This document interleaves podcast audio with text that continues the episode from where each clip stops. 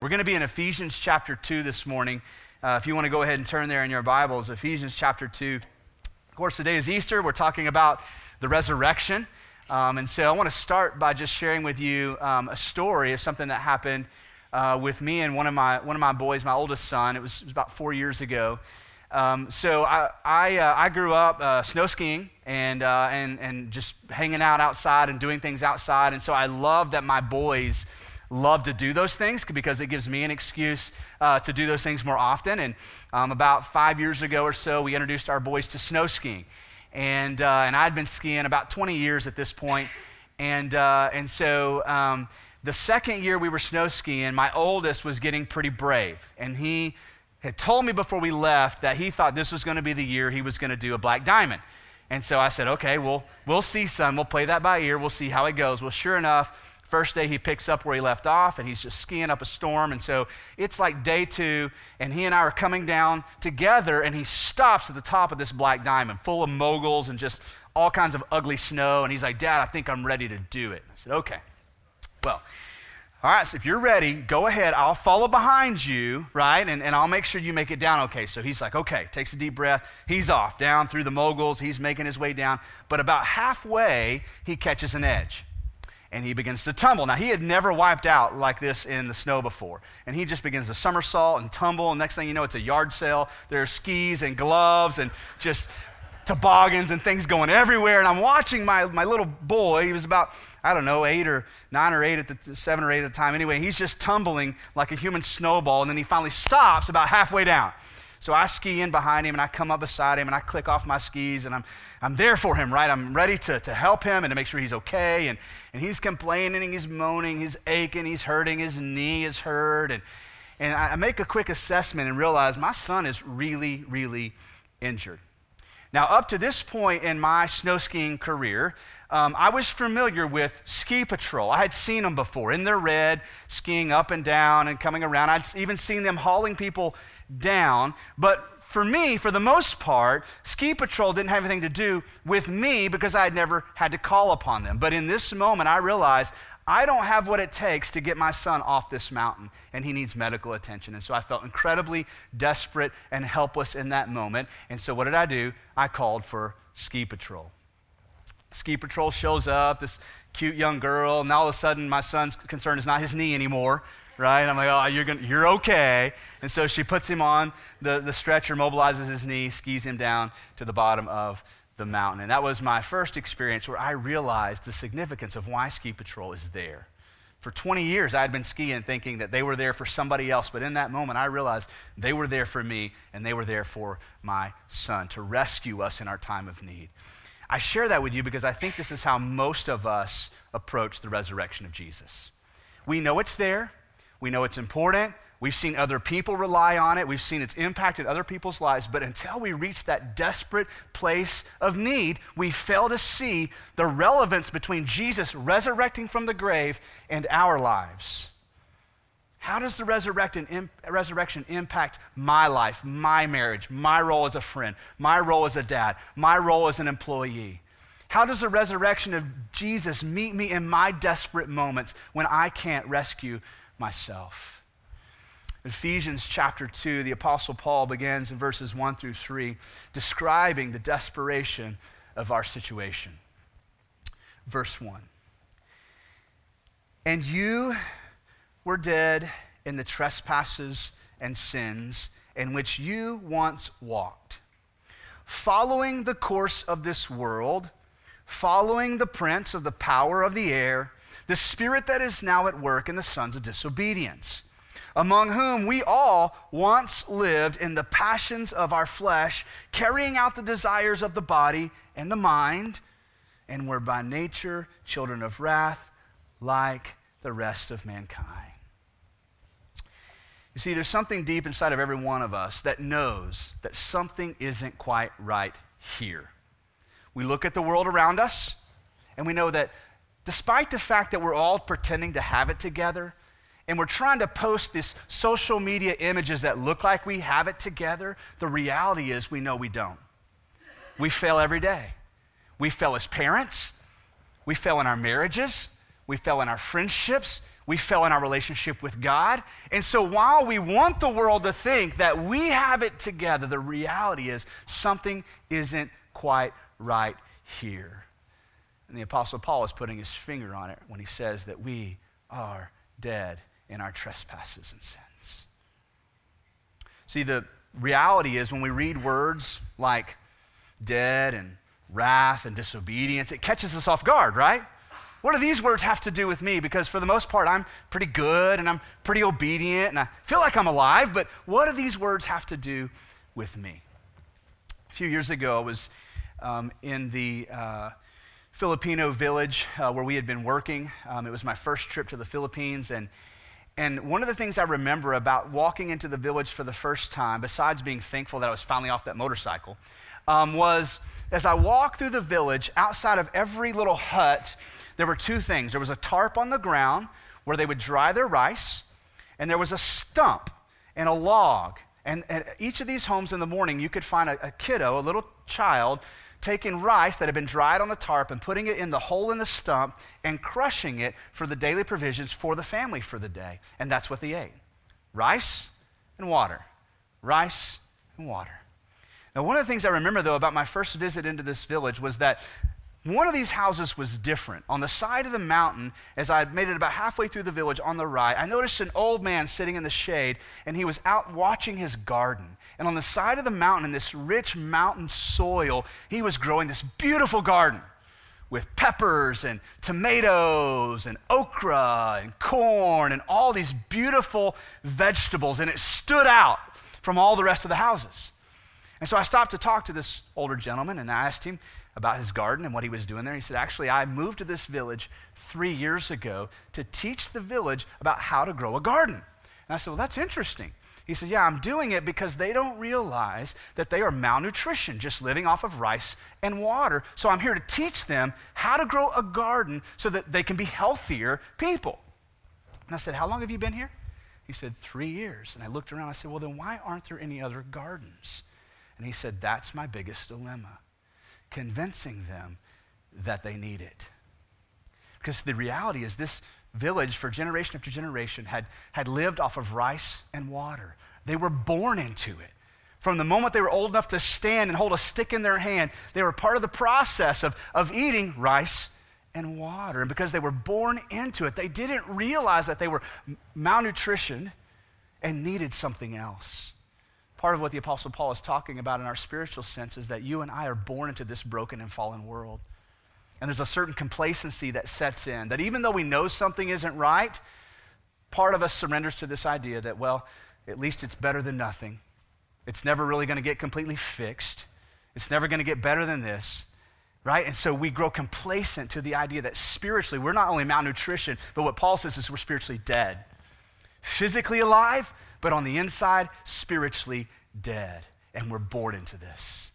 But not only that, he says this You and I have both participated in the brokenness and the fallenness of our world.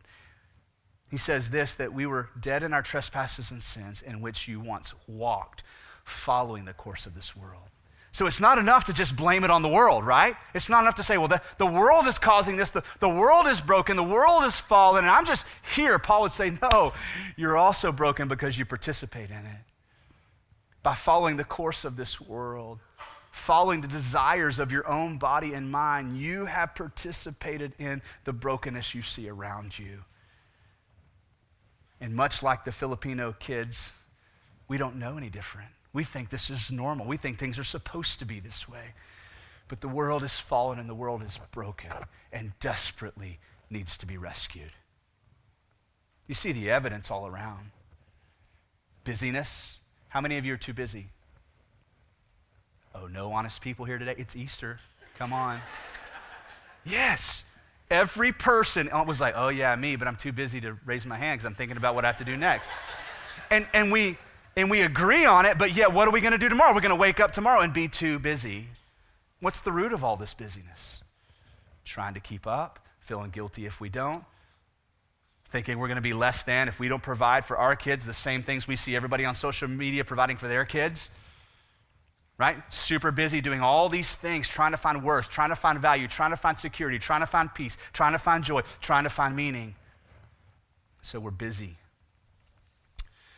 Not only are we busy, um, I think that you see this trend and have been seeing it now for quite some time towards alternate realities, checking out.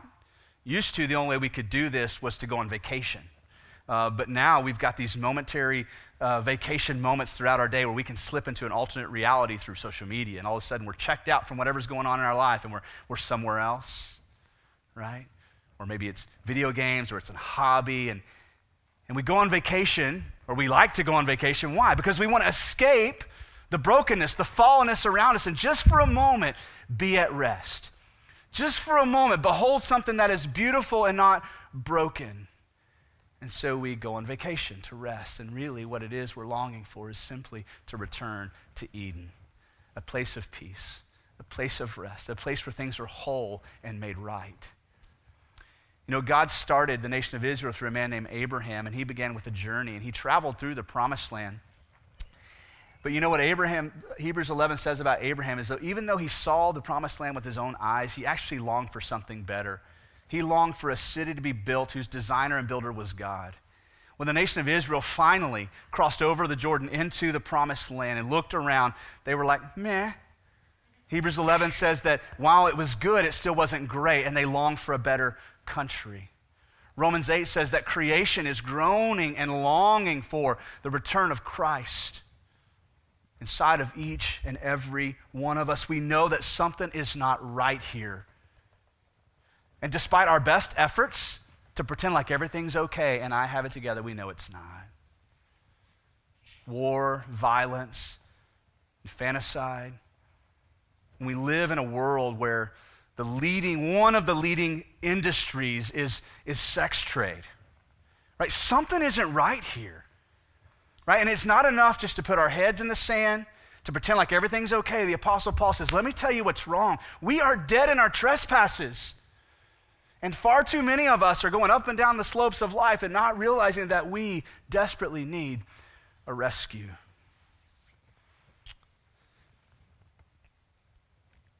Chapter 2, verse 4 of Ephesians. I often joke this is my favorite but in the Bible. But God, being rich in mercy, because of the great love which He loved us, even when we were dead in our trespasses, made us alive together with Christ. By grace, you have been saved and raised up with him and seated us with him in the heavenly places in Christ Jesus, so that in the coming ages he might show the immeasurable riches of his grace in kindness towards us in Christ Jesus. See, we're not just wiped out on the ski slopes, needing somebody to stop by and give us a hand. Paul says, No, we are dead men walking. That's how desperate we are. We don't need somebody to make our day better, we need somebody to make us alive. Verse 4 says, God came to us at just the right moment and made us alive together with Christ. I love the way God's mercy is described in both Ephesians chapter 1 and Ephesians chapter 2. We read here that God is rich in mercy and he loves us with a great love. If you back up a chapter into verse 1, 7, and 8, listen to this description of God's grace and mercy towards us.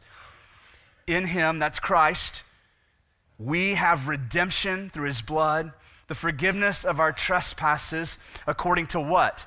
The riches of his grace which he lavished upon us in all wisdom and insight. I love this Greek word for lavish. It's the idea of a sloppy painter. Just, just coating us and covering us and drenching us in what? His grace, His mercy, and His love. God is not a God who says to you, if you'll meet me halfway, I'll fix the rest. He says, you can't meet me halfway because you're dead. Dead men don't meet God halfway.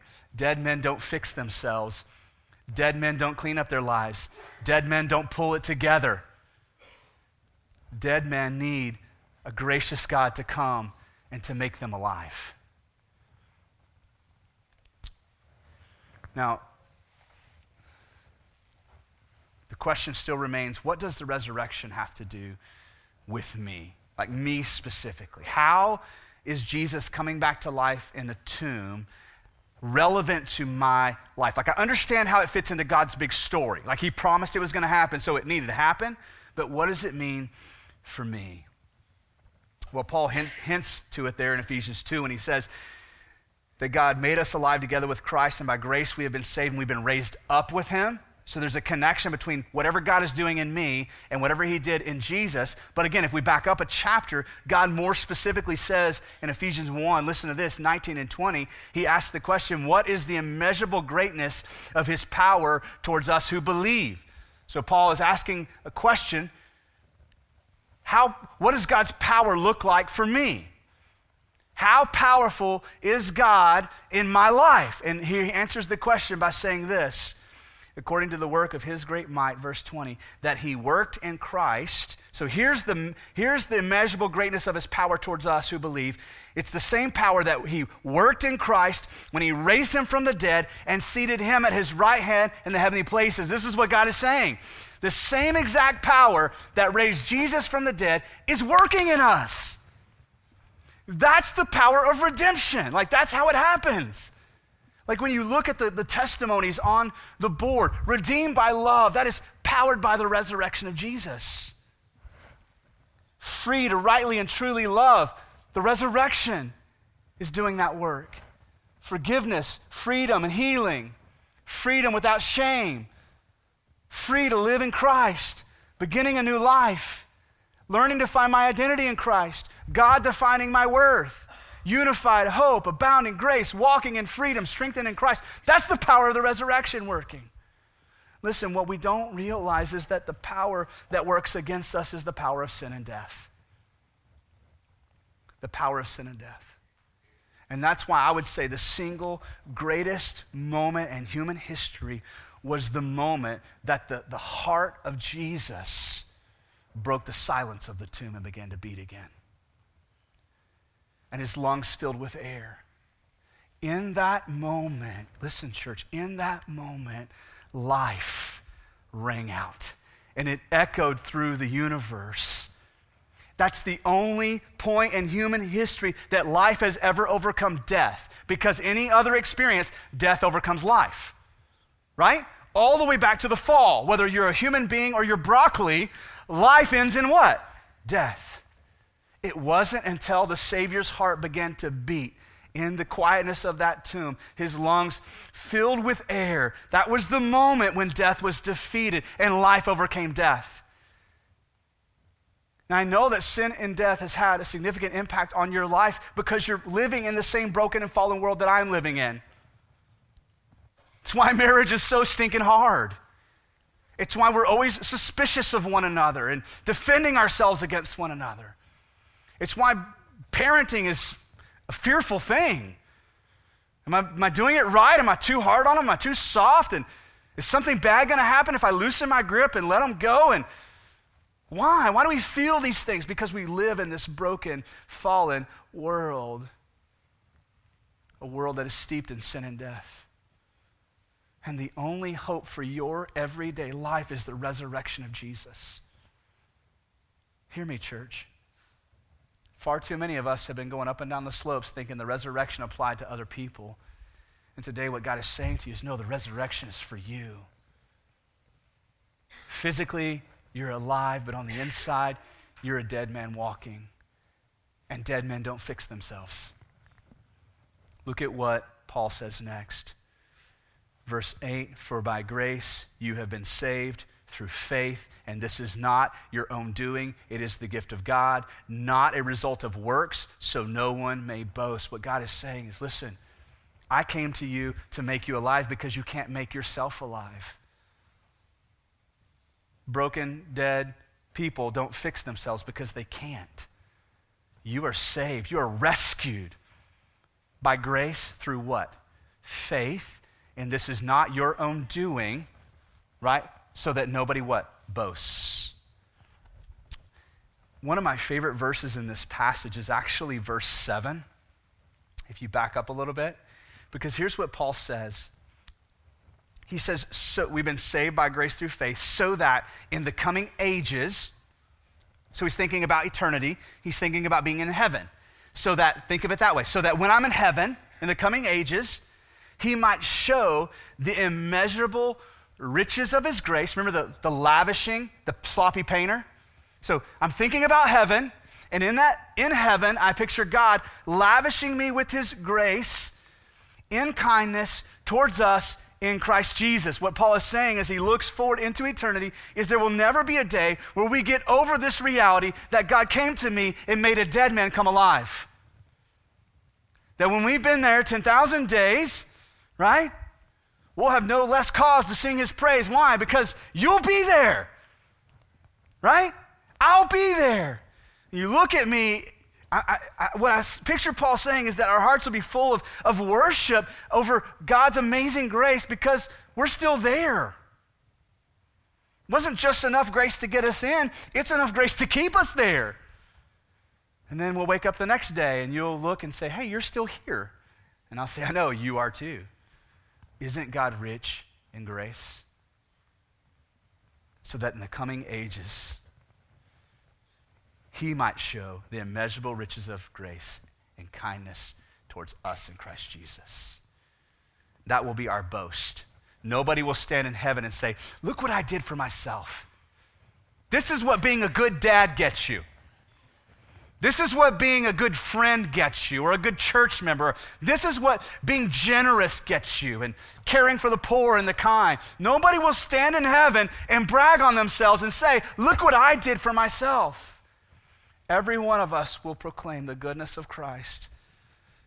Came to us and made us alive when we were dead in our trespasses. That's how we get in.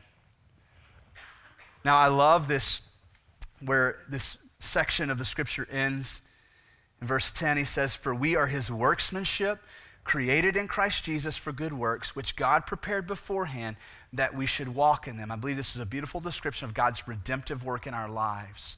It's the imagery of, of a, an iron worker in the, in the workshop with an anvil and a fire and a piece of steel that's being heated up and then placed on the, hammer, on the anvil and being pounded into shape and then heated back up and then being placed, placed, uh, placed on the anvil and being beaten once again and shaped into something better.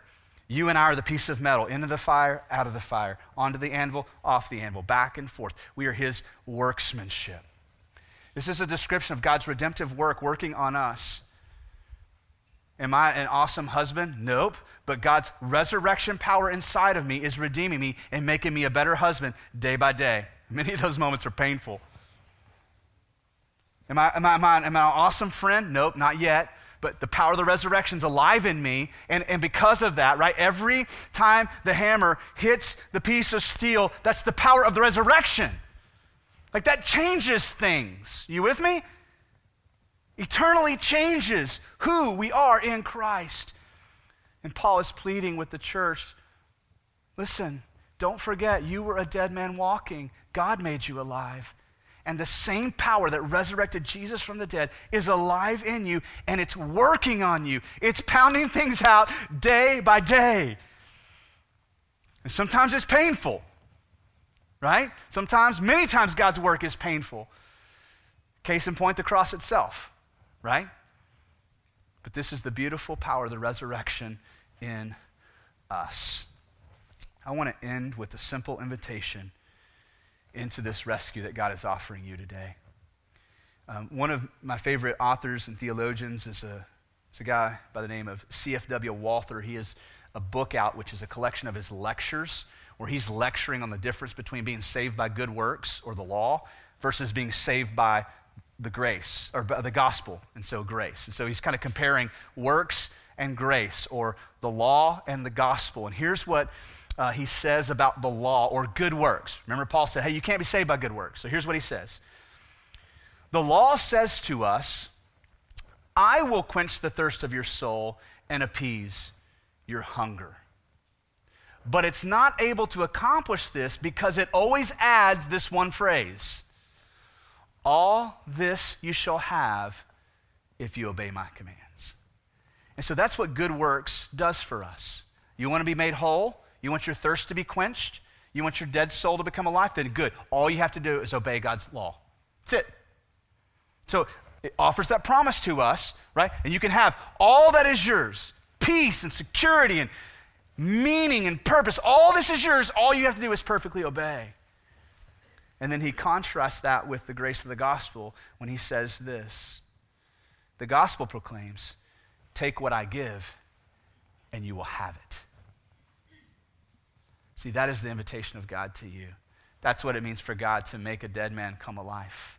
He comes to us to rescue us, and we're not just injured on the side of the ski slopes. We are dead in our trespasses. We are desperate. Whether we walked into today feeling it or not, God says to you, My only hope is the power of the resurrection working in your life. Come to me and believe in Jesus. And then here's the, here's the next line, and you'll have it. Come and take what I offer, and you will have it. Listen, I, I don't know everybody who's here today, and I'm not sure why you came to church today. Maybe you came in today looking for some hope. Maybe you came in today realizing that the world around you was not doing it. And every time you reach out for something else to make you happy or to, to fix you or to, to be whole, you realize it only lets you down, leaves you more broken and more desperate. God would say to you, Come to me today and take what I have to offer, and you'll have it the power of the resurrection. By trusting and believing that Jesus is the Son of God, that He died on the cross for your sins, and He resurrected from the grave, defeating sin and death for you. That's your invitation into relationship with God. That's what begins this beautiful redemptive work in you. That's what begins eternity. That's where abundant life comes from, is by trusting in Jesus and Him alone. So I want to extend that offer to you today. I'm going to pray for you. Um, as our worship team comes forward, I'll also invite our prayer partners to um, come down to the front. Um, uh, there'll be prayer partners at the back as well. If that's you today and you realize maybe, you know what, I am desperate, I am broken, I do need somebody else to fix me and to rescue me. I can't fix myself. Would you take that step of faith today? I encourage you while we're singing, grab one of our prayer partners. Say, hey, will you pray for me? Will you tell me more about becoming a Christian? Will you tell me how to do this, how to, how to trust in Jesus? They'd be honored to talk with you and to pray with you in making that decision. Well, let's pray together.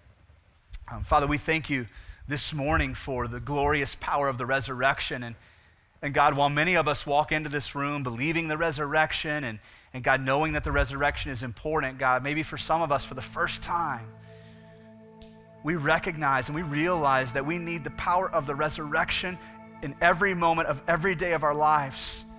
God, that's what's transforming us to be more like Christ in our marriages, in our homes, in our workplace, in our community. Father, we desperately need the power of the resurrection alive in us. Father, we ask that your Holy Spirit would move through this place. God, you would stir our hearts. For any person here who doesn't know you, I pray, God, today they would, they would, God, heed this calling, that they would receive this invitation to take what you have to offer and to have it.